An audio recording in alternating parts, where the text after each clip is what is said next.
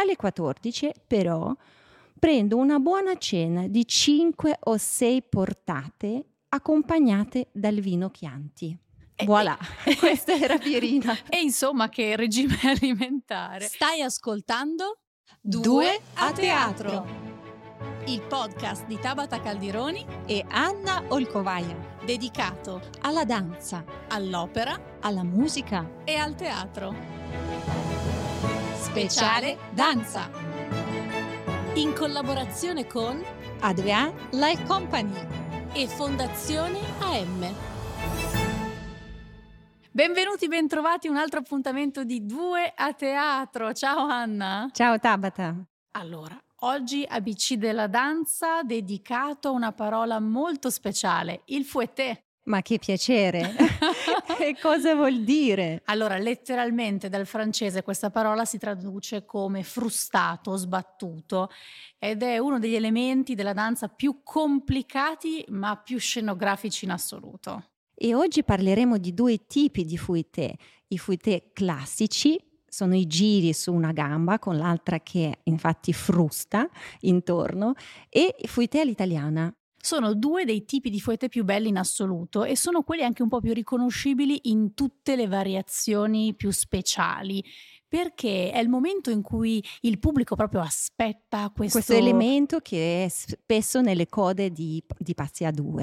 Esatto, e c'è proprio il- quasi il tifo per, per i danzatori. Sì, sì. Tutti li contano, Sì. sono lì che contano, Sì, meraviglioso. Li contano perché ad un certo punto della storia della danza è arrivata la ballerina che riuscì a eseguire una serie di 32 fouetté Eh ed era Pierina Legnani che danzatrice scaligera meravigliosa riuscì a compiere questo piccolo miracolo dei 32 fouetté. Attenzione però, questo elemento è stato presentato al Teatro di Londra Sì. mentre lei ballò nel balletto Aladino Alhambra.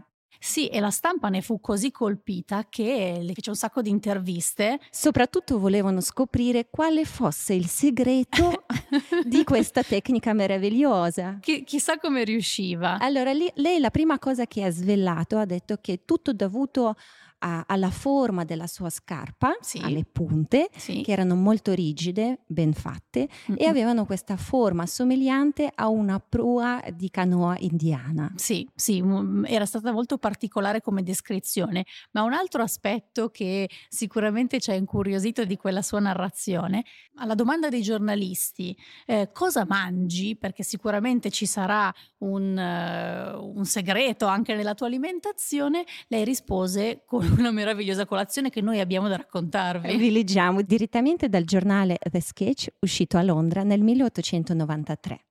Pierina, faccio una colazione abbondante, caffè latte con dentro tuorli d'uovo e un filetto di manzo. Alle 14 però prendo una buona cena di 5 o 6 portate accompagnate dal vino Chianti. Voilà, questa era Pierina. E insomma che regime alimentare. Importante. Sì, diciamo che da quel momento è diventato un must per tutte le prime ballerine raggiungere questo obiettivo e oggi ci colleghiamo come al solito con la scuola di ballo dell'Accademia del Teatro La Scala. con la docente della danza classica Tatiana Nikonova e le sue ragazze Benedetta e Chiara. Ciao Tatiana. Ciao Anna, ciao Tabata. Abbiamo una domanda in merito ai fouetté. Come fa una ballerina a non perdere l'equilibrio?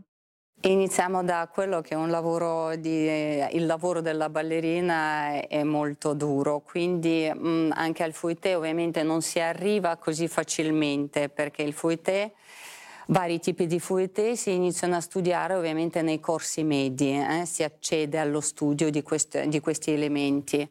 E quindi mh, inizial- inizialmente loro devono avere già sviluppato un certo tipo di forza delle gambe perché il movimento è su una gamba sola, il fouetté classico e fouetté all'italiana è un movimento che richiede un movimento di tutte e due gambe, insomma tutte e due gambe partecipano. Uh, però serve tanta forza, tanto equilibrio, forza mh, della muscolatura intera. E quindi come fa a perdere? equilibrio. Si studia, si studia nella maniera proprio tosta, profonda e mm, se proprio parliamo come non fa perdere il punto, c'è un, grazie allo spot della testa. Da quanti anni insegni danza classica? Io insegno da 23 anni.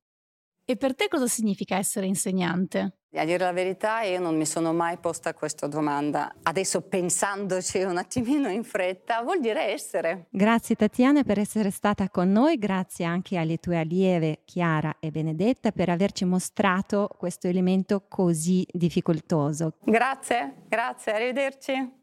Il nostro appuntamento purtroppo termina qui, ma torniamo prestissimo. Peccato perché vorrei girare, girare e rigirare. e speriamo non vi sia girata la testa troppo anche a voi. Allora ci sentiamo sempre con Due a teatro. Hai ascoltato Due a teatro. Il podcast di Tabata Caldironi e Anna Olcovaia, dedicato alla danza, all'opera, alla musica e al teatro. Speciale Danza.